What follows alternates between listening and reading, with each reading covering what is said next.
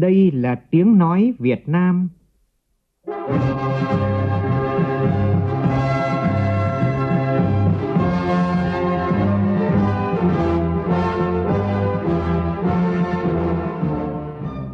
là tiếng nói Việt Nam, phát thanh từ Hà Nội, thủ đô nước Cộng hòa xã hội chủ nghĩa Việt Nam.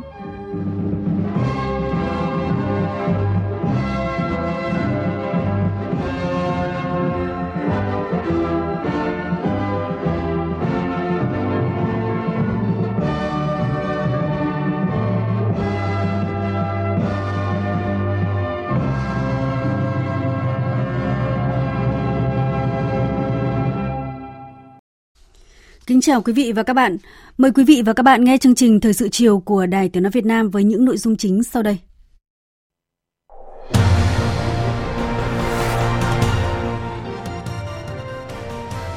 Dự hội nghị tổng kết 10 năm thực hiện chương trình mục tiêu quốc gia về xây dựng nông thôn mới và chương trình 02 của Thành ủy Hà Nội về phát triển nông nghiệp, xây dựng nông thôn mới, nâng cao đời sống nhân dân. Thủ tướng Nguyễn Xuân Phúc nêu rõ, nông thôn Hà Nội phải đi đầu trong áp dụng thành tựu cách mạng công nghiệp 4.0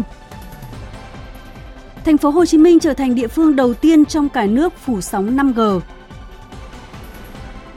Trước việc Giám đốc Sở Tài nguyên và Môi trường Đà Nẵng khẳng định 21 lô đất đứng tên người Trung Quốc là hợp pháp, dư luận cho rằng phát, phát ngôn này chưa rõ ràng và cần tiếp tục ra soát tăng cường hơn nữa trách nhiệm quản lý nhà nước về đất đai có liên quan tới yếu tố người nước ngoài. Bộ Nông nghiệp Phát triển Nông thôn tìm giải pháp cho công trình thủy lợi IM tỉnh Gia Lai được đầu tư hàng nghìn tỷ đồng nhưng không có diện tích đất tưới.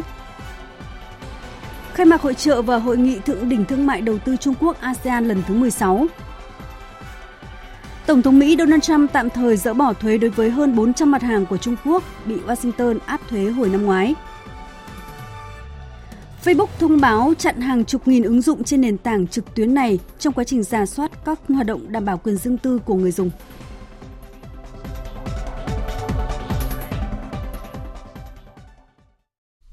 Bây giờ là nội dung chi tiết.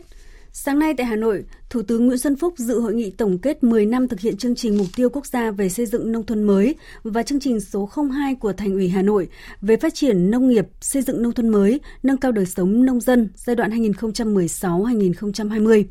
Cùng dự hội nghị có Bí thư Thành ủy thành phố Hà Nội Hoàng Trung Hải, lãnh đạo một số bộ ngành địa phương, đông đảo những tấm gương điển hình về xây dựng nông thôn mới,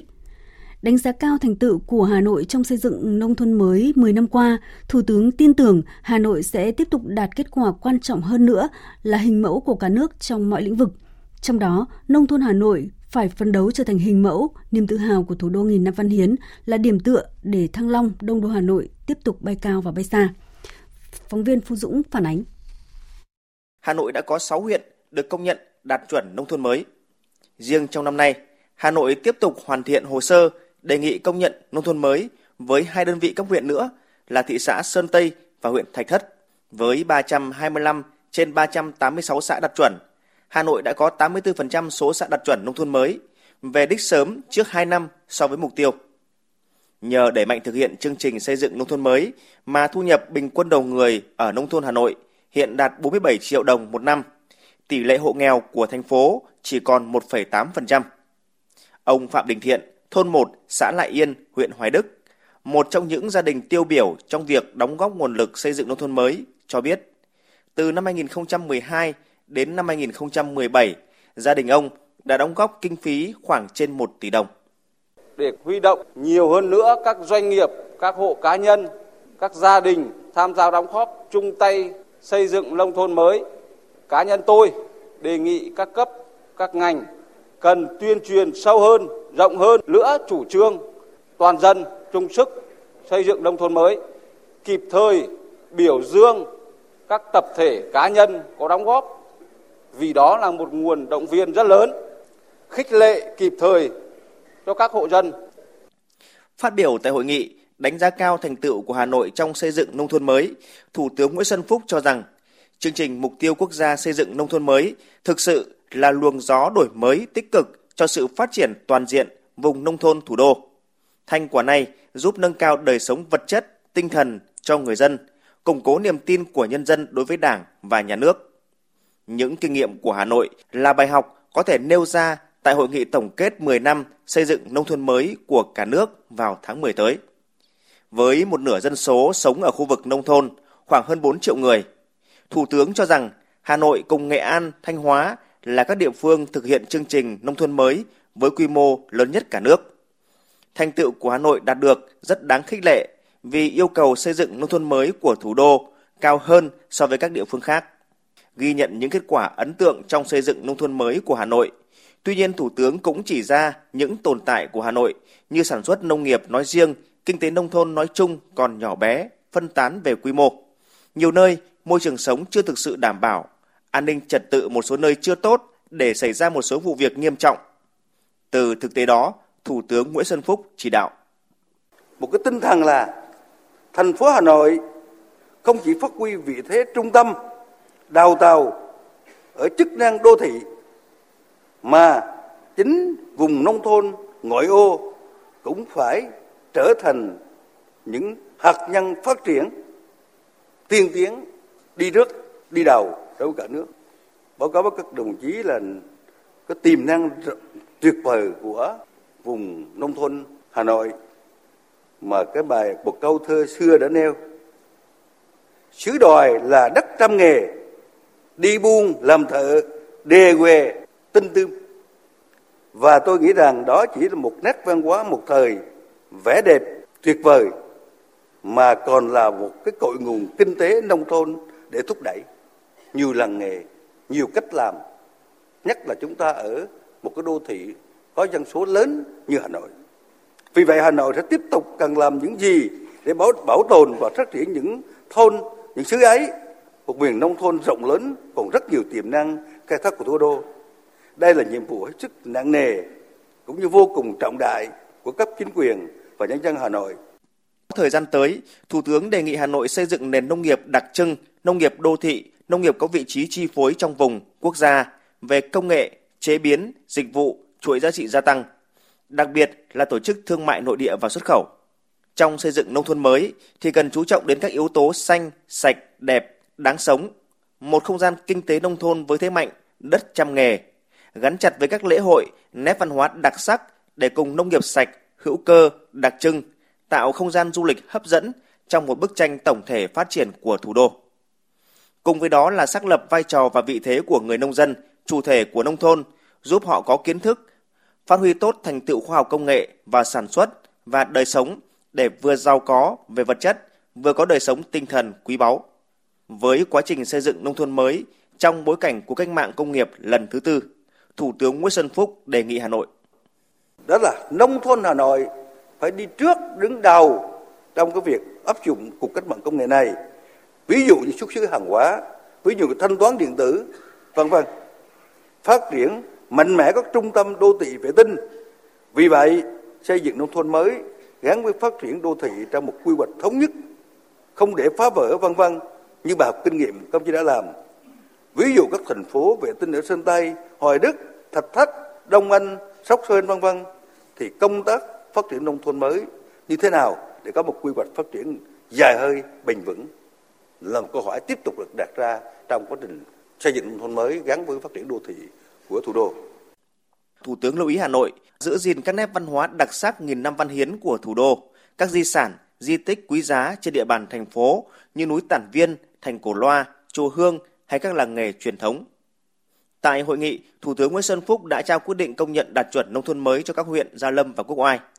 Trước khi dự hội nghị, Thủ tướng Nguyễn Xuân Phúc và các đại biểu cắt băng khai trương hội trợ hàng nông sản, thủ công mỹ nghệ và sản phẩm ô cốp thủ đô. Ô cốp là chương trình phát triển kinh tế khu vực nông thôn theo hướng phát triển nội lực và gia tăng giá trị, là giải pháp nhiệm vụ trong triển khai thực hiện chương trình mục tiêu quốc gia xây dựng nông thôn mới. Lễ hội văn hóa du lịch Mường Lò khám phá danh thắng quốc gia ruộng thang mù căng trải năm 2019 đã khai mạc tại sân vận động thị xã Nghĩa Lộ, tỉnh Yên Bái vào tối qua.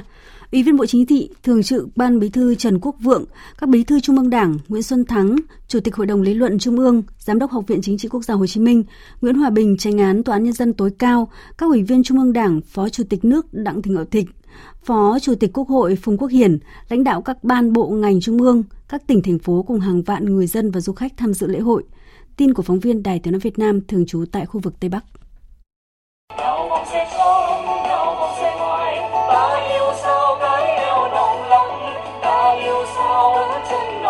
Lễ hội được mở màn bằng chương trình nghệ thuật đặc sắc đêm khai mạc với chủ đề Tinh hoa từ huyền thoại, được dàn dựng công phu dựa trên sự kết hợp giữa những sáng tạo của nghệ sĩ và các kỹ xảo hiện đại. Chương trình tái hiện nhiều nét văn hóa đặc sắc của miền Tây Bắc nói chung và miền Tây Yên Bái nói riêng. Đặc biệt là màn đại xòe do 5.000 nghệ nhân và đồng bào địa phương trình diễn. Chị Lương Thị Hoàn đến từ xã Nghĩa An, thị xã Nghi Lộ nói: tôi cũng rất vui mừng là và cũng à, rất là tích cực tham gia theo các à, chị em phụ nữ để duy trì à, các giá trị văn hóa của đồng bào dân tộc Thái. Cũng mong muốn là giới thiệu và duy trì cái bản sắc văn hóa của đồng bào dân tộc Thái đến du lịch trong nước và quốc tế. Lễ hội văn hóa du lịch Mường Lò và khám phá danh thắng quốc gia ruộng bậc thang Mù Căng Trải năm 2019 bao gồm nhiều nội dung đặc sắc như chương trình diễn diễn đường phố, hội trợ du lịch và ẩm thực Tây Bắc, triển lãm ảnh nghệ thuật đất và người Yên Bái, lễ hội giã cốm, lễ đón bằng công nhận cây di sản Việt Nam, các hoạt động du lịch mạo hiểm, đặc biệt là festival dù lượn bay trên mùa vàng tại huyện Mù Căng Trải. Lễ hội văn hóa du lịch Mường Lò và khám phá danh thắng quốc gia ruộng bậc thang Mù Căng Trải năm 2019 diễn ra tại thị xã Nghi Lộ và các huyện Văn Chấn, Mù Căng Trải, Trạm Tấu, tỉnh Yên Bái từ ngày 19 tháng 9 đến hết ngày 26 tháng 9. Hôm nay, Ủy viên Bộ Chính trị, Bí thư Trung ương Đảng, trưởng Ban Nội chính Trung ương, trưởng đoàn kiểm tra của Ban Bí thư Phan Đình Trạc đã làm việc với Ban Thường vụ tỉnh ủy Đồng Nai. Tin của phóng viên thường trú tại thành phố Hồ Chí Minh. Tại buổi làm việc, lãnh đạo Ban Nội chính Trung ương đã công bố dự thảo báo cáo kết quả kiểm tra đối với Ban Thường vụ tỉnh ủy Đồng Nai trong việc thực hiện nghị quyết Trung ương 4 khóa 12 về tăng cường xây dựng chỉnh đốn Đảng, ngăn chặn đẩy lùi sự suy thoái về tư tưởng chính trị, đạo đức lối sống, những biểu hiện tự diễn biến, tự chuyển hóa trong nội bộ, gắn với thực hiện các quy định số 101 của Ban Bí thư, quy định số 55 của Bộ Chính trị và quán triệt quy định số 08 của Ban chấp hành Trung ương. Đánh giá của Ban Nội chính Trung ương chỉ rõ, việc quán triệt triển khai thực hiện nghị quyết Trung ương 4 ở một số đảng bộ cơ sở còn hình thức chưa đảm bảo theo quy định. Sự lãnh đạo chỉ đạo ở một số nơi khắc phục các tồn tại khuyết điểm sau kiểm điểm còn thiếu kiên quyết. Hiệu quả công tác thanh tra kiểm tra chưa cao. Tình trạng suy thoái về phẩm chất đạo đức, lối sống vẫn còn xảy ra ở một số cán bộ đảng viên, có cả đảng viên là lãnh đạo tỉnh. Trưởng ban nội chính Trung ương cũng đã chỉ ra những hạn chế tồn tại, đồng thời đề nghị Ban Thường vụ tỉnh ủy Đồng Nai cần nghiêm túc tiếp thu, khắc phục, nhất là những khuyết điểm liên quan đến trách nhiệm cán bộ đã được Ban Bí thư, Ủy ban Kiểm tra Trung ương kết luận. Trong công tác cán bộ, nhiệm kỳ qua Đồng Nai có tới 4 đồng chí trong Ban Thường vụ tỉnh ủy bị kỷ luật, trong đó có 3 đồng chí bị cách chức. Trưởng Ban Nội chính Trung ương Phan Đình Trạc nhấn mạnh, Ban Thường vụ tỉnh ủy Đồng Nai cần rút kinh nghiệm sâu sắc, xem đây là bài học không thành công trong công tác cán bộ, cần ra soát đội ngũ cán bộ quản lý, kiên quyết miễn nhiệm thay thế, cho từ chức đối với những cán bộ trách nhiệm không cao, thiếu gương mẫu, làm việc kém hiệu quả, không hoàn thành nhiệm vụ, yếu kém về năng lực, phẩm chất đạo đức, tín nhiệm thấp để củng cố niềm tin trong cán bộ, đảng viên và nhân dân. Xin được chuyển sang các tin đáng chú ý khác. Sáng nay, Tập đoàn Điện lực Việt Nam tổ chức lễ khánh thành dự án nhà máy nhiệt điện Vĩnh Tân 4 tại huyện Tuy Phong, tỉnh Bình Thuận. Dự lễ có Ủy viên Bộ Chính trị, Phó Thủ tướng Thường trực Chính phủ Trung Hòa Bình cùng lãnh đạo các bộ ngành trung ương, đại diện lãnh sự quán các nước Hàn Quốc và Nhật Bản. Tin của phóng viên Việt Quốc. Nhà máy nhiệt điện Vĩnh Tân 4 do Tập đoàn Điện lực Việt Nam đầu tư với tổng vốn hơn 36.000 tỷ đồng. Nằm trong trung tâm nhiệt điện Vĩnh Tân, huyện Tuy Phong, nhà máy có tổng công suất 1.200 MW gồm 2 tổ máy, khi đưa vào vận hành, bình quân hàng năm nhà máy sản xuất khoảng 7,2 tỷ kWh, đấu nối với hệ thống điện quốc gia thông qua lưới đồng bộ 500 kV, cung cấp điện cho phụ tải khu vực phía Nam, góp phần quan trọng cho việc vận hành kinh tế hệ thống điện quốc gia, nhất là vào mùa khô hàng năm. Phát biểu tại buổi lễ, Phó Thủ tướng Trương Hòa Bình khẳng định nhiệt điện Vĩnh Tân 4 là dự án trọng điểm cấp bách bổ sung nguồn cung ứng điện cho đất nước trước 2020. Phó Thủ tướng đánh giá cao quyết tâm của chủ đầu tư, đơn vị quản lý dự án và các tổng thầu đã hoàn thành dự án đúng tiến độ đáp ứng yêu cầu phát triển ngành điện của đất nước. Đây là một trong những công trình tạo tiền đề để xây dựng Bình Thuận thành trung tâm năng lượng mang tầm quốc gia có ý nghĩa quan trọng trong phát triển kinh tế xã hội của tỉnh Bình Thuận nói riêng, à, khu vực phía Nam và cả nước nói chung. Sáng nay, Trường Đại học Vinh Long trọng tổ chức lễ khai giảng khóa đào tạo thứ 60, kỷ niệm 60 năm thành lập trường 1959-2019 và đón nhận các phần thưởng cao quý. Đến sự và chung vui với thầy và trò nhà trường có Ủy viên Bộ Chính trị, Phó Thủ tướng Chính phủ Vương Đình Huệ, Bộ trưởng Bộ Giáo dục và Đào tạo Phùng Xuân Nhạ, đại diện các bộ ban ngành trung ương, lãnh đạo các tỉnh Nghệ An, Hà Tĩnh, Hà Nam, Vĩnh Long, lãnh đạo gần 80 trường đại học trong cả nước, các thế hệ giảng viên, sinh viên, học viên của trường Đại học Vinh. Tin chi tiết cho biết. Cách đây 60 năm, phân hiệu Đại học Sư phạm Vinh, tiền thân của trường Đại học Vinh ngày nay, được thành lập với nhiệm vụ chính là đào tạo đội ngũ giáo viên phổ thông các cấp cho miền Bắc. Trải qua hơn nửa thập kỷ phát triển, từ một phân hiệu chỉ với 17 cán bộ và 158 sinh viên đầu tiên của hai ban toán lý và văn sử, phân hiệu Đại học Sư phạm Vinh dần trưởng thành và 3 năm sau đó đã trở thành trường Đại học Sư phạm Vinh, một trong hai trường đại học sư phạm đầu tiên của miền Bắc xã hội chủ nghĩa. Hiện trường có quy mô gần 40.000 học sinh, sinh viên, học viên, nghiên cứu sinh đang theo học 55 ngành tại 13 khoa, viện đào tạo với nhiều hình thức đào tạo khác nhau. Tại buổi lễ, thừa ủy quyền của Chủ tịch nước, Phó Thủ tướng Chính phủ Vương Đình Huệ đã trao huân chương lao động hạng nhất lần thứ hai và cờ thi đua của chính phủ cho lãnh đạo trường Đại học Vinh. Sau màn đánh trống khai trường, phát biểu tại buổi lễ kỷ niệm, Phó Thủ tướng Vương Đình Huệ chúc mừng những thành công mà tập thể nhà trường đạt được qua 60 năm xây dựng và phát triển – yêu cầu các bộ ban ngành trung ương, tỉnh Nghệ An và các địa phương nơi trường có cơ sở đào tạo cần tập trung ưu tiên đầu tư các nguồn lực để phát triển trường Đại học Vinh và các trường đại học đóng trên địa bàn thành tổ hợp đại học trọng điểm của khu vực, có đủ tiềm lực để đào tạo nhân lực chất lượng cao và chuyển giao tri thức, công nghệ, phục vụ trực tiếp cho sự phát triển của vùng Bắc Trung Bộ, góp phần đưa thành phố Vinh và tỉnh Nghệ An trở thành trọng tâm kinh tế, văn hóa giáo dục, khoa học công nghệ và đổi mới sáng tạo. Hôm nay, Ủy viên Trung ương Đảng, Phó Chủ tịch nước Đặng Thị Ngọc Thịnh, Chủ tịch Hội đồng Bảo trợ Quỹ Bảo trợ Trẻ Em Việt Nam đã đến thăm và trao quà hỗ trợ gia đình chính sách, hộ nghèo và trẻ em có hoàn cảnh đặc biệt khó khăn của huyện Mù Căng Trải, tỉnh Yên Bái. Tin của phóng viên Đài Tiếng nói Việt Nam tại khu vực Tây Bắc. Phó Chủ tịch nước Đặng Thị Ngọc Thịnh thăm hỏi các em học sinh, các gia đình chính sách, hộ nghèo, đồng bào huyện Mù Căng Trải và đánh giá cao những kết quả phát triển kinh tế xã hội, các phong trào thi đua mà một huyện miền núi đặc biệt khó khăn của cả nước như Mù Căng Trải đạt được trong thời gian qua, nhất là tốc độ tăng trưởng kinh tế, giảm tỷ lệ hộ nghèo. Phó Chủ tịch nước cũng đề nghị huyện Mù Căng Trải cần đặc biệt chú trọng đến công tác giảm nghèo, tập trung thu hút đầu tư, chú trọng khai thác các tiềm năng lợi thế về du lịch nhằm nâng cao giá trị kinh tế, thu nhập cho người dân. Phó Chủ tịch nước Đặng Thị Ngọc Thịnh đã tặng cho huyện Mù Căng Trải bức tranh chân dung Chủ tịch Hồ Chí Minh, trao cho quỹ vì người nghèo của huyện 50 triệu đồng, 50 xuất quà cho 50 hộ gia đình chính sách, hộ nghèo của xã Lao Trải và Mồ Dề, trao 100 suất học bổng cho 100 em học sinh có hoàn cảnh đặc biệt khó khăn của 4 xã Chế Cu Nha, Lao Trải, Mồ Dề và Kim Nội, mỗi suất trị giá 1 triệu đồng. Cũng nhân dịp này, Quỹ Bảo trợ Trẻ Em Việt Nam trao tặng cho Quỹ Bảo trợ Trẻ Em tỉnh Yên Bái 300 triệu đồng. Tổng cộng trị giá các phần quà là 415 triệu đồng. Thời sự VOV, nhanh, tin cậy, hấp dẫn. Thành phố Hồ Chí Minh đã trở thành địa phương đầu tiên trong cả nước phủ sóng 5G và hôm nay Tập đoàn Công nghiệp Viễn thông Quân đội Viettel đã công bố phát sóng 5G và đưa vào khai thác hạ tầng kết nối vạn vật tại Thành phố Hồ Chí Minh. Ủy viên Bộ Chính trị, Bí thư Thành ủy Thành phố Hồ Chí Minh Nguyễn Thiện Nhân tham dự sự kiện này. Tin chi tiết chi biết.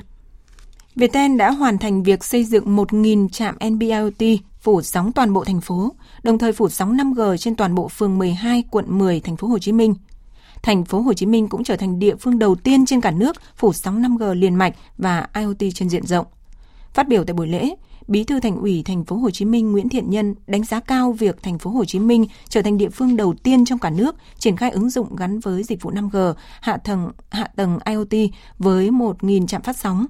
Theo Bí thư Thành ủy Thành phố Hồ Chí Minh, thành phố quyết tâm xây dựng đô thị thông minh, trong đó lấy con người làm trung tâm. Việc hợp tác với Viettel xây dựng hạ tầng ICT hiện đại và các nền tảng cốt lõi cho xã hội số sẽ giúp thành phố hiện thực hóa tầm nhìn và chiến lược này, giữ vững vai trò chủ lực dẫn đầu cả nước trong việc chuyển đổi số. Về định hướng thời gian tới, Bí thư Thành ủy Thành phố Hồ Chí Minh Nguyễn Thiện Nhân cho rằng thành phố có trên 10.000 doanh nghiệp công nghệ thông tin là rất lớn, nên với ứng dụng 5G sẽ tạo cơ hội vàng cho các doanh nghiệp phát triển dịch vụ. Viettel sẽ phủ sóng NB IoT cho địa bàn thủ đô Hà Nội và đã có lộ trình triển khai tiếp tại thành phố Đà Nẵng, cũng như mở rộng ra toàn quốc trong 2 năm sắp tới. Một sự kiện số khác đó là theo kết quả đo kiểm tốc độ speed test của tổ chức UCLA công bố mới đây đối với dịch vụ băng rộng và cố định, VNPT đã trở thành nhà mạng có tốc độ Internet nhanh nhất tại Việt Nam. Kết quả được thống kê từ gần 5 triệu lượt đo kiểm tốc độ truy cập Internet của khách hàng sử dụng dịch vụ băng rộng và cố định tại Việt Nam trong quý 1 và quý 2 năm nay. Quá trình đánh giá và tổng hợp kết quả được à, Speedtest thực hiện hoàn toàn độc lập, khách quan và không có bất cứ thông báo trước nào cho các nhà cung cấp. Một sự kiện cũng rất đáng chú ý diễn ra sáng nay tại Hà Nội đó là mạng xã hội du lịch Astra đã chính thức ra mắt và ký kết thỏa thuận đầu tư với các đối tác. Đây là mạng xã hội về du lịch đầu tiên sử dụng mô hình trả thưởng cho người dùng và áp dụng công nghệ blockchain đảm bảo sự công bằng, minh bạch và hiệu quả. Phóng viên Tạ Lan thông tin chi tiết. Với phương châm chạm là tới, mạng xã hội du lịch Astra có các tính năng như kết nối với thế giới du lịch, chia sẻ những chuyến du lịch và kinh nghiệm, nhận phần thưởng cho những chia sẻ đó, học hỏi kinh nghiệm du lịch của người khác, mua sản phẩm, dịch vụ du lịch với nhiều ưu đãi. Ông Nguyễn Tiệp, nhà sáng lập Astra cho biết, Astra là mạng xã hội về du lịch đầu tiên ở Việt Nam, nơi mọi người chia sẻ những khoảnh khắc trong hành trình đi du lịch của mình, cũng như để lại những bài viết đánh giá về các địa điểm, dịch vụ mà mình đã trải nghiệm trong hành trình đó. Người viết sẽ nhận được điểm thưởng khi bài viết nhận được nhiều like, share và comment trên mạng xã hội Asha. Hơn nữa, những người tham gia tương tác cũng sẽ nhận được thưởng. Công nghệ chuỗi khối blockchain được Asha ứng dụng để đảm bảo tính công bằng, minh bạch, chính xác trong các hoạt động trên hệ thống. Cũng trong lễ ra mắt sáng nay, Asha đã ký kết với các nhà đầu tư và đối tác. Trước đó, Asha là mạng xã hội đã nhận được khoản đầu tư 1 triệu đô la Mỹ từ sát Phạm Thành Hưng trong chương trình Sách Tanh Việt Nam – Mạng xã hội này cũng đặt kỳ vọng trong vòng 5 năm tới sẽ chiếm 5% thị phần du lịch online toàn cầu và trở thành công ty công nghệ trong lĩnh vực du lịch hàng đầu khu vực và thế giới.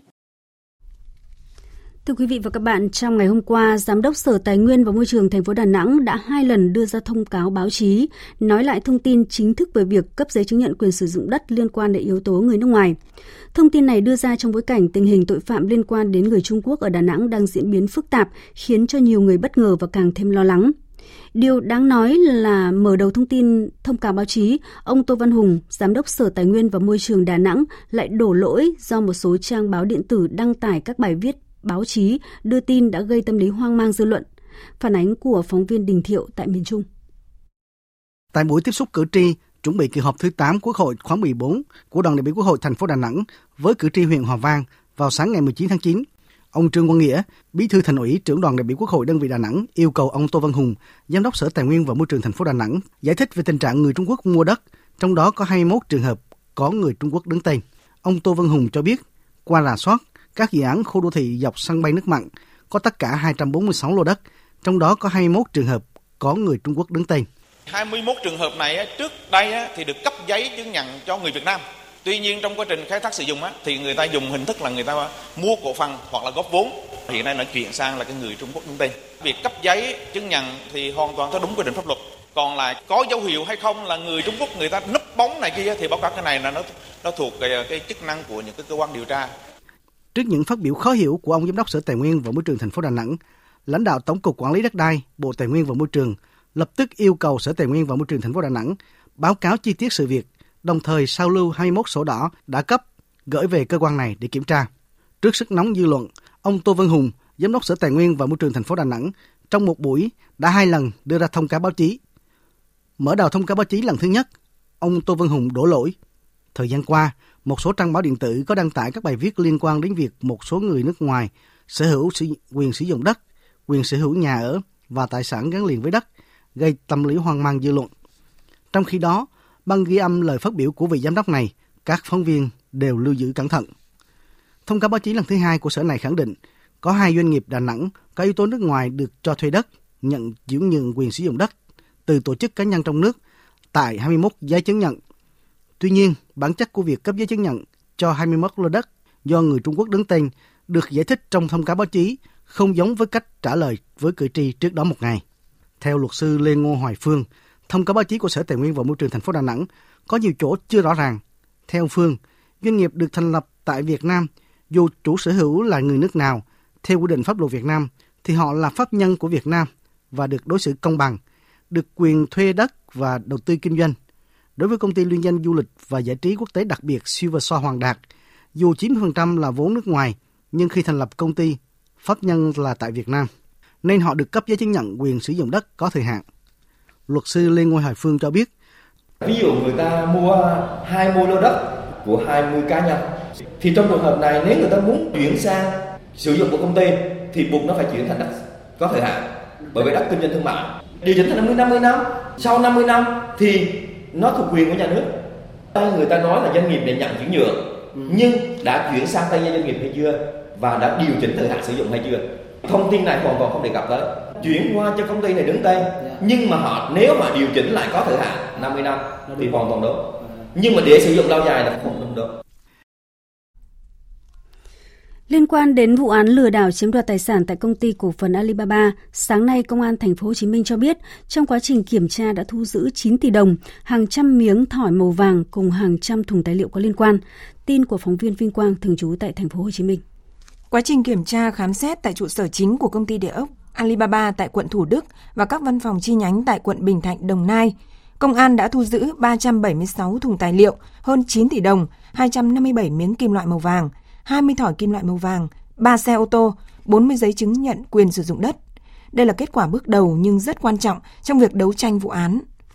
Sáng cùng ngày,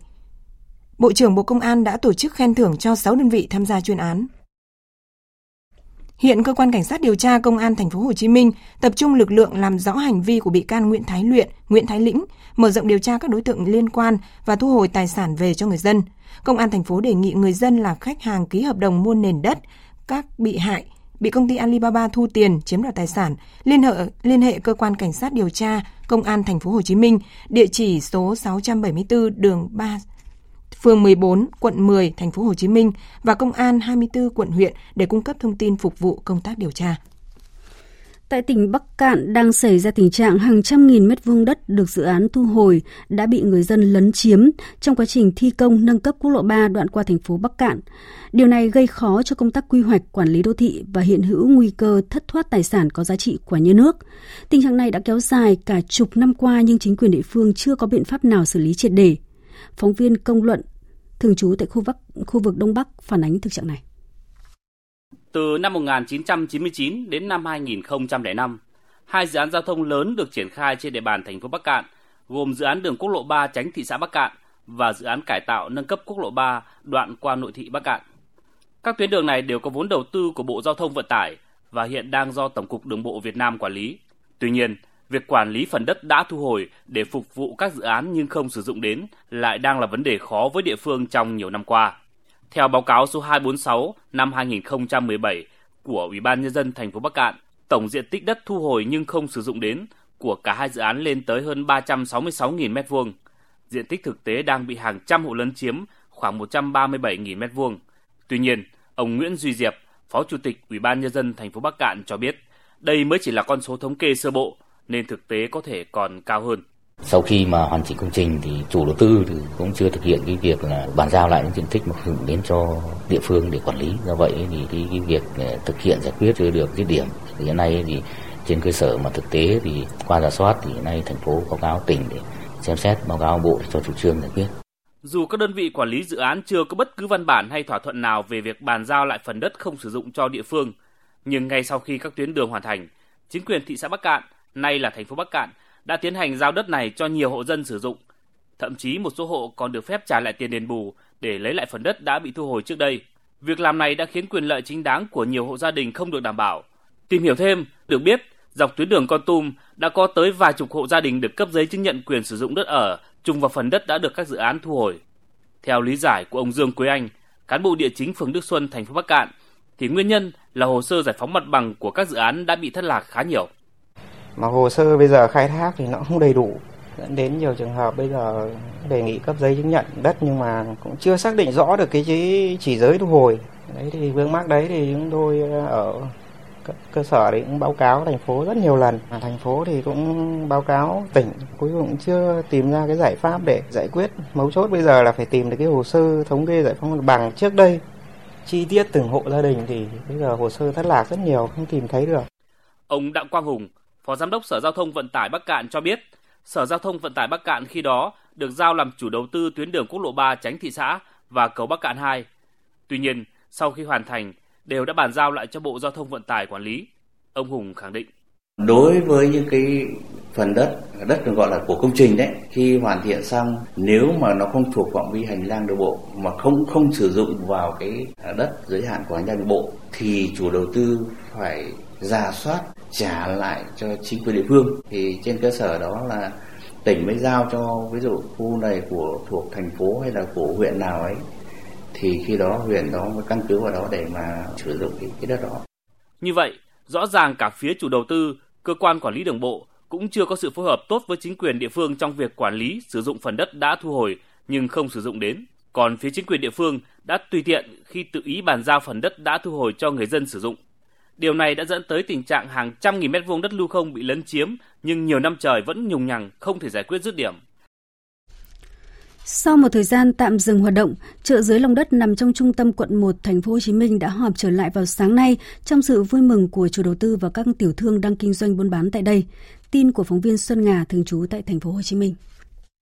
Chợ dưới lòng đất hay còn gọi là trung tâm thương mại Sen Market tọa lạc bên dưới công viên 23 tháng 9 có tổng diện tích là 11.000 m2 trong đó có 5.000 m2 với 350 gian hàng, tái hiện không gian văn hóa ẩm thực đường phố châu Á như Việt Nam, Lào, Campuchia, Ấn Độ, Nhật Bản, vân vân. Ngoài ra, còn có các khu mua sắm như quần áo, đồ lưu niệm. Trước đó, Ủy ban nhân dân thành phố Hồ Chí Minh đã ra quyết định tạm dừng hoạt động chợ dưới lòng đất nhằm chấn chỉnh lại việc quản lý và chỉnh trang đô thị.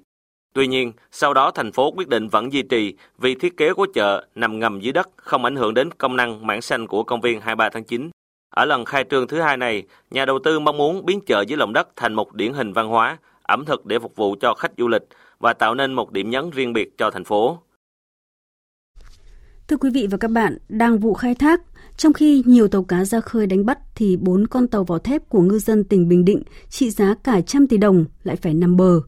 Mất một năm tàu nằm bờ sửa chữa, vừa đi được vài chuyến biển để có tiền trả ngân hàng, thì nay lại vướng việc công ty bảo hiểm từ chối bán bảo hiểm. Tàu không có bảo hiểm, ngân hàng không cho ra khơi vì lỡ xảy ra sự cố trên biển sẽ khó thu hồi vốn. Đây cũng là quy định bắt buộc khi ký hợp đồng vay tiền đóng tàu vỏ thép theo Nghị định số 67 của Chính phủ về một số chính sách phát triển thủy sản. Những chủ tàu này thiệt đơn, thiệt kép, đối diện với nguy cơ trắng tay. Phản ánh của phóng viên Thành Long tại miền Trung. Những ngày này, trong khi những tàu cá nối nhau vươn khơi thì bốn con tàu vỏ thép vẫn nằm phơi mưa nắng tại cảng cá Đề Di, huyện Phú Cát, tỉnh Bình Định. Những tàu vỏ thép này đóng mới theo Nghị định 67 của Chính phủ, mỗi tàu trị giá từ 18 đến hơn 21 tỷ đồng. Ông Lê Văn Thái, chủ tàu vỏ thép, vừa kết thúc chuyến biển, chuẩn bị gần 30 triệu đồng đến công ty bảo hiểm Pazico chi nhánh Bình Định để mua bảo hiểm, nhưng công ty không chịu bán. Ông Thái cho biết, tháng 7 năm ngoái, ông mua bảo hiểm thân vỏ con tàu vỏ thép hơn 54 triệu đồng, thời hạn từ tháng 7 năm 2018 đến tháng 7 năm 2019. Nhờ được nhà nước hỗ trợ một nửa giá trị bảo hiểm, ông Thái chỉ chi trả 27 triệu đồng mỗi năm cho bảo hiểm thân vỏ tàu. Thế nhưng tháng 8 vừa rồi, ông đến mua bảo hiểm thì công ty bảo hiểm lại không chịu bán, bảo phải chờ. Không mua được bảo hiểm, tàu đành nằm bờ vì ngân hàng không cho ra khơi, lại không có tiền trả nợ ngân hàng. Ông Lê Văn Thái lo lắng, cái vòng nợ nần cứ vây kín gia đình mình. Bảo hiểm bây giờ họ đừng trả lời là lỗ nhiều, tạm dừng để rà soát kiểm tra gì đó, rồi nếu hợp lợi thì bán lại. Nhưng mà giờ buộc phải đậu đây thì tốn rất nhiều. Chi phí gia đình rồi ngoài kia tiền lãi lời nó đủ thứ công thứ diện nó nhiều lắm. Thành anh em rất bức xúc. Từ năm 2018, những tàu đóng mới theo Nghị định 67 khi mua bảo hiểm được nhà nước hỗ trợ 50% kinh phí mua bảo hiểm thân tàu. Công ty bảo hiểm Pazico là một trong bốn doanh nghiệp được chỉ định bán bảo hiểm cho ngư dân. Thế nhưng hiện nay, công ty bảo hiểm Pazico chi nhánh Bình Định vừa thông báo tạm dừng bán bảo hiểm đối với thân vỏ tàu cá. Như vậy, nhiều tàu cá chưa mua được bảo hiểm cho năm 2020 sẽ phải nằm bờ. Ông Lê Đức Hải, giám đốc ngân hàng BIDV chi nhánh Phú Tài, thành phố Quy Nhơn, tỉnh Bình Định giải thích. Theo quy định của hoạt động tín dụng khi mà cho vay các cái phương tiện đánh bắt thì 100% cái giá trị con tàu phải yêu cầu được mua bảo hiểm và điều đó đã quy định rất rõ trong nghị định 67. Việc triển khai trong thực tế thì hiện nay đang rất nhiều vướng mắt để đảm bảo an toàn thì chúng tôi cũng đã có báo cáo gửi cho ban chỉ đạo 67 tỉnh là đề nghị tất cả các cái con tàu mà chưa mua bảo hiểm là không được phép ra khơi, nhất là trong mùa mưa bão sắp tới. Ông Nguyễn Hướng Nam, giám đốc công ty bảo hiểm Pesico chi nhánh Bình Định đã từ chối trả lời phóng viên với lý do bận họp.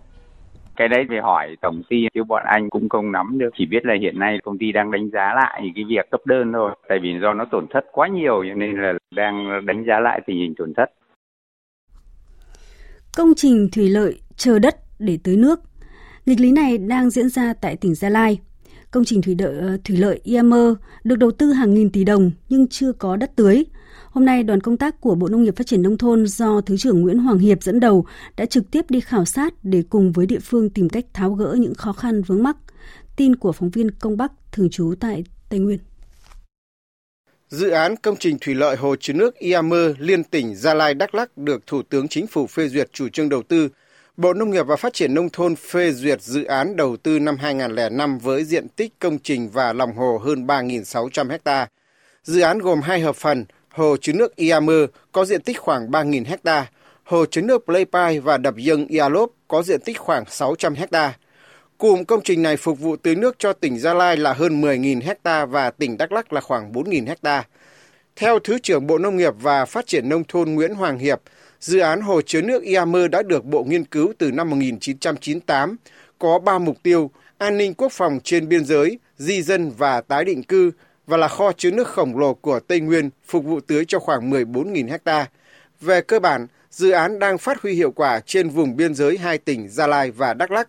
Tuy nhiên, trong quá trình thực hiện tại tỉnh Gia Lai đã gặp vướng mắc trong việc chuyển đổi đất rừng đối với gần 8.000 hecta. Qua khảo sát trực tiếp, Thứ trưởng Nguyễn Hoàng Hiệp cho rằng có một số việc cần làm ngay để tránh lãng phí nguồn lực đầu tư, phát huy hiệu quả dự án. Trước hết là tỉnh Gia Lai cùng với chúng tôi sẽ khảo sát lại toàn bộ hiện trạng của cái gần 8.000 hecta này năm 2010 và trước đó nữa đấy. Cái khu này là rừng à, nghèo kiệt chủ yếu là rừng khộp nên là đã đồng ý chuyển đổi nhưng mà bây giờ thì qua hơn chục năm rồi nó có thể nó thay đổi. Sau khi điều tra lại xong đó thì à, tỉnh sẽ trình một cái dự án tổng thể trong đó nói rõ là chuyển đổi như thế nào, chuyển đổi để làm gì, phải có bản đồ quy hoạch sử dụng đất cụ thể thì lúc đó thì sẽ căn cứ vào cái đề án cụ thể đấy thì ờ, chúng tôi sẽ cùng với các bộ ngành liên quan trình chính phủ. Liên quan đến sự cố nhà máy cồn ethanol Đại Tân ở xã Đại Tân, huyện Đại Lộc, tỉnh Quảng Nam làm dò dỉ dầu phút xeo ra môi trường, hôm nay chính quyền huyện Đại Lộc đã yêu cầu nhà máy dừng hoạt động để khắc phục sự cố, bảo đảm môi trường an toàn cho người dân sống gần khu vực nhà máy. Theo đó, chính quyền huyện Đại Lộc yêu cầu nhà máy dừng hoạt động cho đến khi các cơ quan chức năng kiểm tra, việc xử lý môi trường kết thúc thì mới được hoạt động trở lại. Ông Đoàn Kim Bình, Chủ tịch Ủy ban nhân dân xã Đại Tân cho biết, ngay sau khi xảy ra sự cố, Ủy ban nhân dân xã Đại Tân đã chủ trì cùng với lãnh đạo nhà máy đối thoại với người dân. Nhà máy cam kết sẽ đóng hồ sinh thái lại để khắc phục sự cố dầu Futsal dò dỉ ra môi trường, đồng thời ngừng hoạt động nhà máy. Người dân địa phương cũng kiến nghị được đối thoại trực tiếp với đại diện cơ quan có thẩm quyền cấp phép cho nhà máy cồn ethanol Đại Tân hoạt động để được giải thích về quy trình hoạt động của nhà máy này. Chiều nay, Thượng tá Lâm Văn Long, trưởng phòng tham mưu kiêm người phát ngôn Công an tỉnh Bình Phước xác nhận đối tượng Nguyễn Văn Có, ngụ ở số tổ 2, ấp Phú Lạc, xã Thanh Phú, thị xã Bình Long, hung thủ dùng súng bắn chết chị dâu, làm trọng thương anh trai ruột, đã nổ súng tự sát trong quá trình lẩn trốn ở khu vực xã An Khương, huyện Hớn Quản, tỉnh Bình Phước. Tin cho biết. Trước đó, do mâu thuẫn tranh chấp đất đai, nên khoảng 11 giờ 30 ngày 19 tháng 9, Nguyễn Văn Có, ngụ tổ 2 ấp Phú Lạc, xã Thanh Phú, thị xã Bình Long, điều khiển xe máy Sirius màu đen, cầm theo hai khẩu súng dạng ổ quay và hai căn xăng sang nhà vợ chồng anh ruột là ông Nguyễn Văn Thấy, 70 tuổi, ngụ tổ 9 ấp Phú Lạc, xã Thanh Phú, và bà Bùi Thị Đàn, 70 tuổi, vợ ông Thấy, để giải quyết mâu thuẫn. Tại đây, thấy bà Đàn đang ngồi trước nhà, đối tượng có liền dùng súng bắn liên tiếp vào người chị dâu, khiến bà Đàn gục ngã tại chỗ. Tiếp đó khi ông thấy chạy ra cũng bị có dùng súng bắn liên tiếp, hai phát trúng vào đùi và sượt vào cổ. Kẻ thù ác bỏ trốn khi đã bắn hết hai băng đạn trong hai khẩu súng. Nghe tiếng súng nổ, người dân xung quanh chạy sang thì thấy vợ chồng ông Thấy và bà Đàn nằm gục trên vũng máu nên báo lực lượng chức năng, đồng thời đưa hai nạn nhân đi cấp cứu tại bệnh viện đa khoa thị xã Bình Long. Tuy nhiên do bị thương nặng nên bà Đàn đã tử vong khi vừa tới bệnh viện. Ngay sau khi nhận được tin báo về vụ sự việc, Giám đốc Công an tỉnh Bình Phước đã huy động lực lượng công an các huyện, thị xã trên địa bàn cùng lực lượng cảnh sát hình sự và các lực lượng nghiệp vụ khác khẩn trương truy bắt đối tượng gây án. Sau hai ngày truy tìm, lực lượng công an phát hiện đối tượng có đang lẩn trốn tại khu vực xã An Khương, huyện Hướng Quản, tỉnh Bình Phước. Ngay lập tức, lực lượng cảnh sát hình sự siết chặt vòng vây, chuẩn bị ập vào khống chế đối tượng. Thấy không còn đường thoát, đối tượng có đã dùng chính khẩu súng gây án mạng mang theo bắn vào đầu tự sát. Mặc dù được đưa đi cấp cứu tại bệnh viện gần nhất, nhưng do vết thương quá nặng, đối tượng có đã tử vong tại bệnh viện.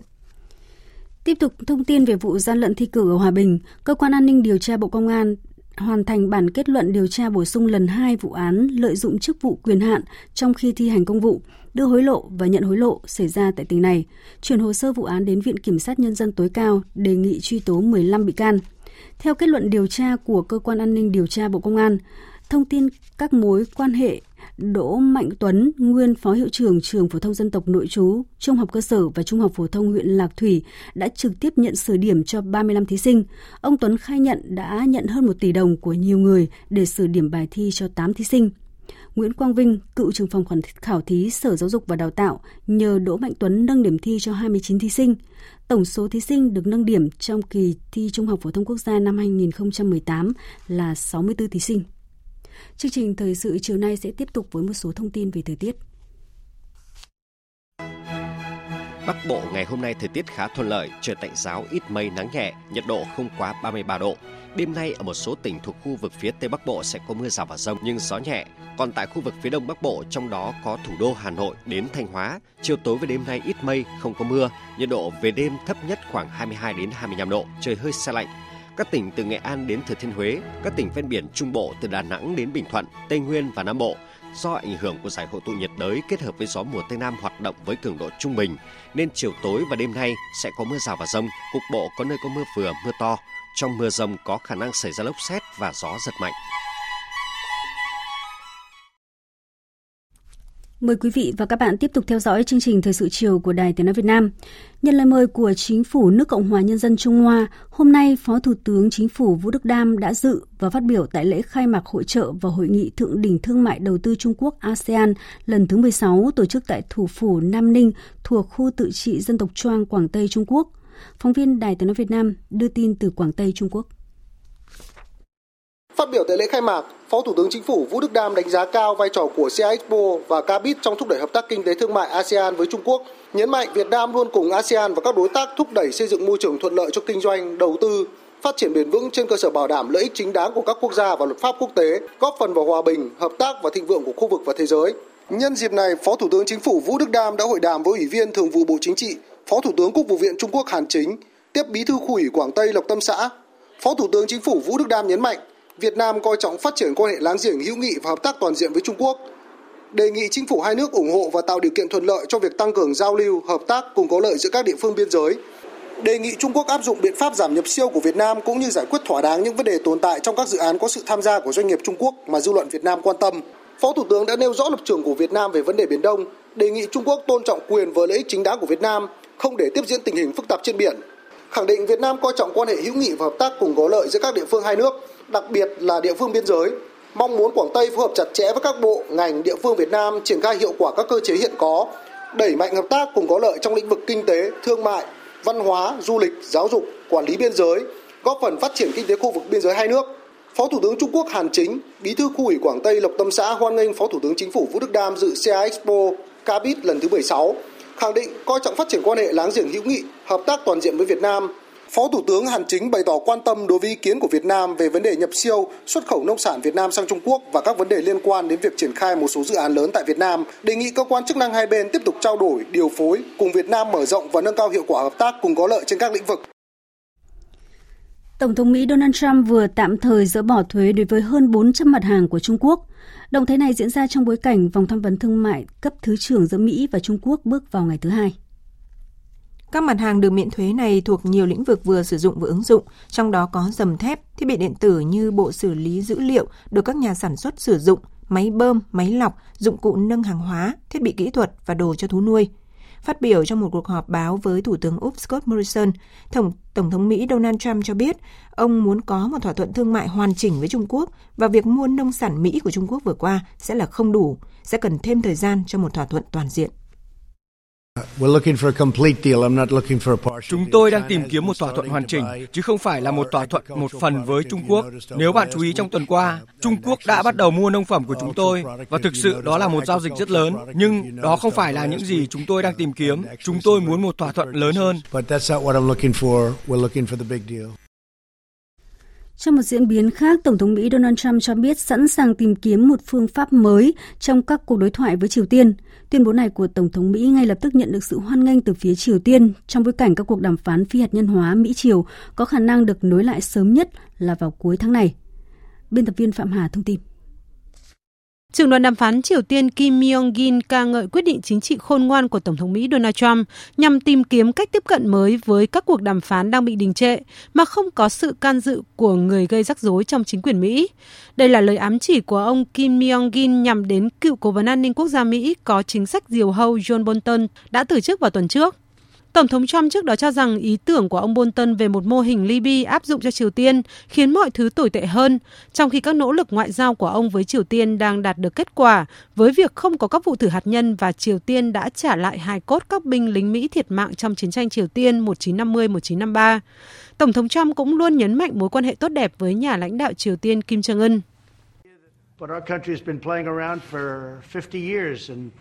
Mỹ và Triều Tiên đã đối đầu trong 50 năm qua và chúng ta chả đạt được gì. Bây giờ chúng ta đã có mối quan hệ.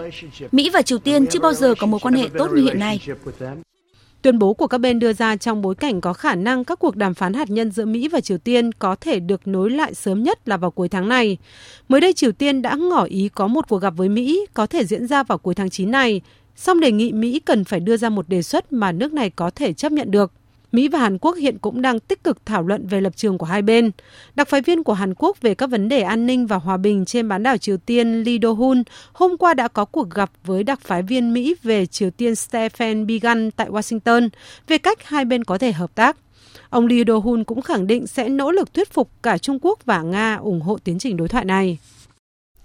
Về tình hình Trung Đông, Bộ trưởng Quốc phòng Mỹ Mark Esper cho biết nước này sẽ triển khai thêm quân tới vùng vịnh theo yêu cầu của Ả Rập Xê Út và các tiểu vương quốc Ả Rập Thống Nhất.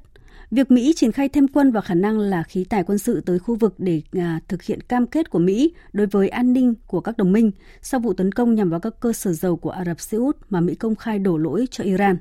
Biên tập viên Đài tiếng nói Việt Nam thông tin. Bộ trưởng Quốc phòng Mỹ Mark Esper cho biết, việc triển khai quân tới Trung Đông là bước đi cần thiết của Mỹ khi nước này không thể mãi im lặng sau vụ tấn công vào an ninh của các đồng minh trong khu vực như Ả Rập Xê Út. Vụ việc này có thể coi là một thử thách đối với mối quan hệ đồng minh Mỹ-Ả Rập Xê Út. Trong thông báo của mình, các quan chức Mỹ cũng khẳng định việc triển khai sẽ bao gồm một lực lượng binh lính vừa phải và chủ yếu nhằm mục tiêu phòng vệ. Bộ trưởng Quốc phòng Mark Esper cho biết, kế hoạch này nhằm cải thiện khả năng phòng vệ của các đồng minh, nhưng Mỹ cũng sẵn sàng cho bất cứ tình huống nào. Đây là bước đi đầu tiên mà chúng tôi đưa ra để phản ứng với các vụ tấn công nhằm vào các cơ sở lọc dầu của Ả Rập Xê Út. Mỹ có sự hiện diện mạnh tại khu vực vùng vịnh. Tôi hoàn toàn tin tưởng rằng có thể phòng vệ và làm bất cứ điều gì cần thiết. Tuy nhiên, đó không phải là hướng của chúng tôi hiện nay. Hiện chúng tôi tập trung vào việc giúp bảo vệ các cơ sở hạ tầng của Ả Rập Xê Út. Để thực hiện chiến lược này, Mỹ hôm qua tiếp tục thông báo gia tăng vòng trừng phạt mới nhằm vào ngân hàng trung ương Iran luôn khẳng định Mỹ không muốn chiến tranh và tìm kiếm xung đột với Iran, nhưng có thể nói mối quan hệ Mỹ-Iran nói riêng và khu vực vùng vịnh nói chung đang trong trạng thái hết sức nhạy cảm. Với bất cứ một phản ứng hay tính toán sai lầm nào cũng có thể làm mồi lửa thổi bùng xung đột trong khu vực. Hôm nay, Facebook đã thông báo chặn hàng chục nghìn ứng dụng trên nền tảng trực tuyến này trong quá trình giả soát các hoạt động đảm bảo quyền riêng tư của người dùng, được áp dụng từ sau vụ bê bối dò dỉ dữ liệu người dùng liên quan tới công ty tư vấn Cambridge Analytica. Phó Chủ tịch Facebook phụ trách quan hệ đối tác Ime Achibong khẳng định việc mạng xã hội này chặn các ứng dụng không có nghĩa là những ứng dụng đó nguy hại tới cộng đồng. Có những trường hợp bị chặn vì Facebook không nhận được sự phản hồi cung cấp thông tin từ nhà phát triển. Thưa quý vị và các bạn, hôm nay 21 tháng 9 là ngày quốc tế hòa bình. Năm nay, câu chuyện hòa bình được gắn với biến đổi khí hậu, một vấn đề mà Liên Hợp Quốc khẳng định đang tạo ra một cuộc khủng hoảng toàn cầu. Nhân ngày quốc tế hòa bình năm nay, Tổng thư ký Liên Hợp Quốc Guterres đã triệu tập hội nghị thượng đỉnh về hành động khí hậu vào ngày 23 tháng 9 này tại trụ sở Liên Hợp Quốc ở New York, Mỹ. Ông Guterres muốn hội nghị này sẽ là nơi các chính phủ chia sẻ những ví dụ cụ thể và có thể nhân rộng về cách cắt giảm khí thải nhà kính. Hưởng ứng sự kiện này, hôm qua, giới trẻ từ 139 quốc gia đã tham gia tuần hành chống biến đổi khí hậu toàn cầu được cho là lớn nhất trong lịch sử. Phóng viên Hương Trà tổng hợp. Trong ngày hôm qua, có khoảng 5.000 cuộc tuần hành diễn ra tại nhiều quốc gia như Úc, Nhật Bản, các nước Đông Nam Á, châu Âu và châu Phi với sự tham gia của hàng trăm ngàn người do giới trẻ dẫn đầu. Tại thủ đô Jakarta của Indonesia, tháng hành động của giới trẻ bắt đầu bằng cuộc tuần hành yêu cầu chính phủ khắc phục hậu quả biến đổi khí hậu. Hàng ngàn người tập trung tại khu vực trung tâm với các biểu ngữ Hãy hành động vì trái đất hay Jakarta sẽ chìm nếu chúng ta im lặng. Trong bối cảnh hơn 1.000 đám cháy đang thiêu rụi 328.000 hecta rừng và gây ô nhiễm nghiêm trọng bầu không khí, vấn đề môi trường thu hút sự quan tâm của nhiều người dân. Tại Australia, hàng chục nghìn sinh viên đã xuống đường tham gia các cuộc tuần hành tại 100 thị trấn và thành phố trên khắp cả nước để kêu gọi chính phủ và các doanh nghiệp gia tăng nỗ lực ứng phó với biến đổi khí hậu, có hành động quyết liệt, giảm thiểu lượng khí thải gây hiệu ứng nhà kính. Tại Hàn Quốc, các nhà hoạt động vì môi trường đã tập trung tại thủ đô Seoul, sử dụng đèn LED thân thiện với môi trường, kêu gọi thế giới hành động chống biến đổi khí hậu. Đến năm 2050, chính phủ Hàn Quốc dự kiến sẽ đóng cửa 14 nhà máy điện than để bảo vệ môi trường. Tại Thái Lan, hơn 200 người trẻ đã đến Bộ Môi trường Bangkok lăn xuống đất giả chết và cho rằng đó là điều sẽ xảy ra nếu không ngăn chặn biến đổi khí hậu ngay từ bây giờ. Cao điểm của sự kiện toàn cầu này là cuộc tuần hành dự kiến sẽ diễn ra tại New York, Hoa Kỳ, nơi diễn ra hội nghị thượng đỉnh về hành động chống biến đổi khí hậu của Liên Hợp Quốc vào ngày 23 tháng 9 tới đây. Người dẫn đầu cuộc tuần hành là Thanbert, 16 tuổi, nhà hoạt động môi trường trẻ tuổi của Thụy Điển, được đề cử giải Nobel Hòa bình vì những hoạt động đấu tranh bảo vệ môi trường. Quý vị và các bạn đang nghe chương trình Thời sự chiều của Đài Tiếng Nói Việt Nam. Tiếp nối ngay sau đây là trang tin thể thao.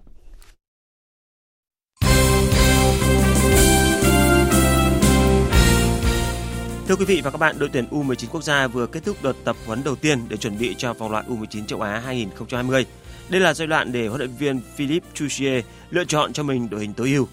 Sau đợt tập trung đầu tiên, U19 Việt Nam đã chia tay 5 cầu thủ và cũng bổ sung thêm 6 cái tên mới cho đội hình.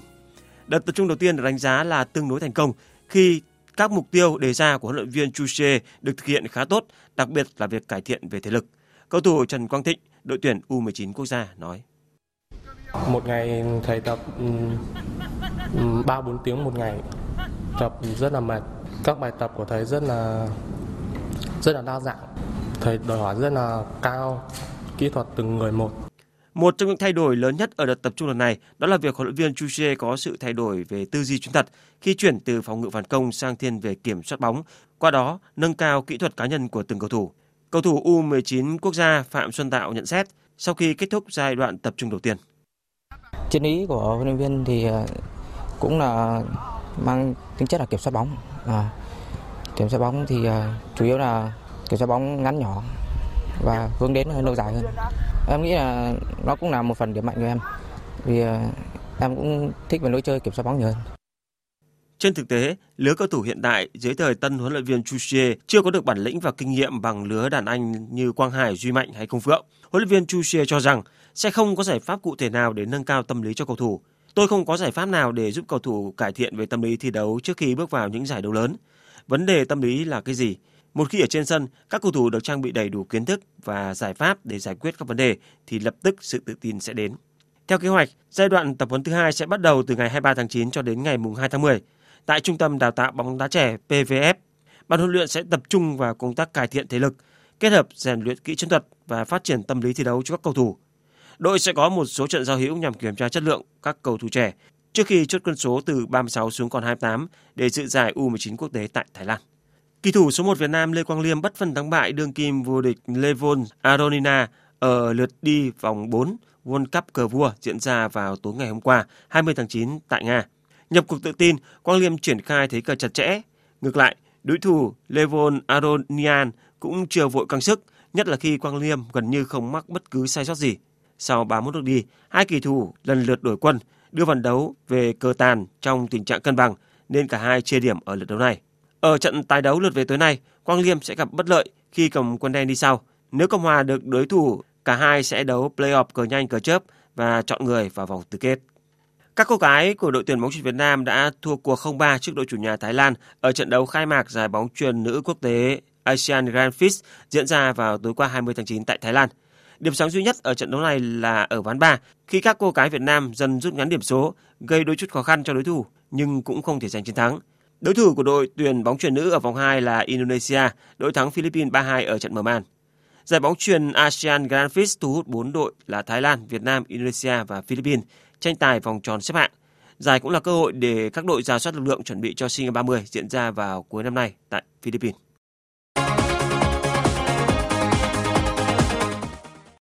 Quý vị và các bạn thân mến, trận cầu tâm điểm của vòng 6 giải Ngoại hạng Anh giữa Chelsea và Liverpool sẽ diễn ra vào đêm mai 22 tháng 9. Chiến thắng Wolverhampton 5-2 ở tuần trước có thể xem là màn trình diễn hay nhất của Chelsea từ đầu mùa. Tuy nhiên, trận thua Valencia 0-1 ngay trên sân nhà tại Champions League hôm giữa tuần cho thấy vấn đề của các cầu thủ trẻ của huấn luyện viên Frank Lampard. Họ chưa có được sự ổn định cần thiết trong khi mật độ các trận đấu ngày một dày lên. Còn câu lạc bộ Liverpool đã toàn thắng từ đầu mùa ở giải Ngoại hạng Anh, nhưng họ lại thất bại 0-2 trước Napoli ở Champions League. Dù từng thắng 5 trong 11 chuyến làm khách gần nhất đến Stamford Bridge, Liverpool hứa hẹn sẽ đối diện với không ít thách thức. Cuộc so tài giữa West Ham và Man United ở vòng 6 giải Ngoại hạng Anh cũng được giới hâm mộ quan tâm. West Ham đã có được một điểm trước Aston Villa ở vòng đấu trước, dù họ chỉ có 10 người. Đoàn quân của huấn luyện viên Manuel Pellegrini đang thể hiện sự tiến bộ qua từng vòng và họ sẽ là một đối thủ cực kỳ khó chịu với Manchester United. Trận thắng 1-0 trước Leicester nhờ quả đá phạt đền của Marcus Rashford không phải là một màn trình diễn thuyết phục của Man United. Thực tế, Man United chưa cho thấy sự ổn định và không thể khiến người hâm mộ của họ hài lòng. Chắc chắn Quỷ Đỏ sẽ phải đối mặt với chuyến làm khách đầy rông bão tại London. Dự báo thời tiết Phía Tây Bắc Bộ, đêm có mưa rào và rông vài nơi, sáng sớm có nơi có sương mù, ngày nắng, gió nhẹ, nhiệt độ từ 20 đến 32 độ, có nơi trên 32 độ. Phía Đông Bắc Bộ và Thanh Hóa, ít mây, đêm không mưa, sáng sớm có sương mù và sương mù nhẹ rải rác, ngày nắng, gió Đông Bắc cấp 2, cấp 3, nhiệt độ từ 20 đến 33 độ. Các tỉnh từ Nghệ An đến Thừa Thiên Huế, đêm có mưa rào và rải rác có rông, cục bộ có mưa vừa, mưa to, ngày có mưa rào và rông vài nơi, riêng phía Nam có mưa rào và rông rải rác, gió nhẹ. Trong cơn rông có khả năng xảy ra lốc, xét, mưa đá và gió giật mạnh, nhiệt độ từ 23 đến 33 độ. Các tỉnh ven biển từ Đà Nẵng đến Bình Thuận, đêm có mưa rào và rải rác có rông, cục bộ có mưa vừa, mưa to, ngày có mưa rào và rông rải rác, gió Tây đến Tây Nam cấp 2, cấp 3. Trong cơn rông có khả năng xảy ra lốc, xét và gió giật mạnh, nhiệt độ từ 23 đến 32 độ, có nơi trên 32 độ. Tây Nguyên đêm có mưa rào và rải rác có rông, cục bộ có mưa vừa, mưa to, ngày có mưa rào và rông rải rác, gió Tây đến Tây Nam cấp 2, cấp 3. Trong cơn rông có khả năng xảy ra lốc, xét và gió giật mạnh, nhiệt độ từ 20 đến 30 độ, có nơi trên 30 độ. Nam Bộ, đêm nay và chiều tối mai có mưa rào và rông rải rác, ngày có mưa rào và rông vài nơi, gió Tây đến Tây Nam cấp 2, cấp 3. Trong cơn rông có khả năng xảy ra lốc, xét và gió giật mạnh, nhiệt độ từ 23 đến 33 độ. Khu vực Hà Nội ít mây, đêm không mưa, sáng sớm có sương mù và sương mù nhẹ rải rác, ngày nắng, gió đông bắc cấp 2, cấp 3, nhiệt độ từ 21 đến 33 độ. Dự báo thời tiết biển Vịnh Bắc Bộ có mưa rào và rông vài nơi ở phía Nam, gió Đông Bắc cấp 5 có lúc cấp 6, giật cấp 7, biển động. Vùng biển từ Quảng Trị đến Quảng Ngãi có mưa rào và rông vài nơi, gió Đông Bắc cấp 3, cấp 4. Vùng biển từ Bình Định đến Ninh Thuận có mưa rào và rông rải rác ở phía Nam, gió nhẹ, trong cơn rông có khả năng xảy ra lốc xoáy và gió giật mạnh. Vùng biển từ Bình Thuận đến Cà Mau có mưa rào rải rác và có nơi có rông, gió Tây đến Tây Nam cấp 3, cấp 4. Trong cơn rông có khả năng xảy ra lốc xoáy và gió giật mạnh. Vùng biển từ Cà Mau đến Kiên Giang, bao gồm cả Phú Quốc và Vịnh Thái Lan, có mưa rào rải rác và có nơi có rông, gió nhẹ. Trong cơn rông có khả năng xảy ra lốc xoáy và gió giật mạnh. Khu vực Bắc Biển Đông có mưa rào và rông vài nơi, gió Đông Bắc đến Bắc cấp 4, cấp 5. Khu vực giữa Biển Đông có mưa rào rải rác và có nơi có rông. Phía Bắc, gió Đông Bắc đến Bắc. Phía Nam, gió Tây đến Tây Nam cấp 3, cấp 4. Trong cơn rông có khả năng xảy ra lốc xoáy và gió giật mạnh. Khu vực Nam Biển Đông, khu vực quần đảo Trường Sa thuộc thành phố Đà Nẵng có mưa rào và rông vài nơi, gió nhẹ. Khu vực quần đảo Hoàng Sa thuộc tỉnh Khánh Hòa không mưa, gió Đông Bắc đến Bắc cấp 3, cấp 4.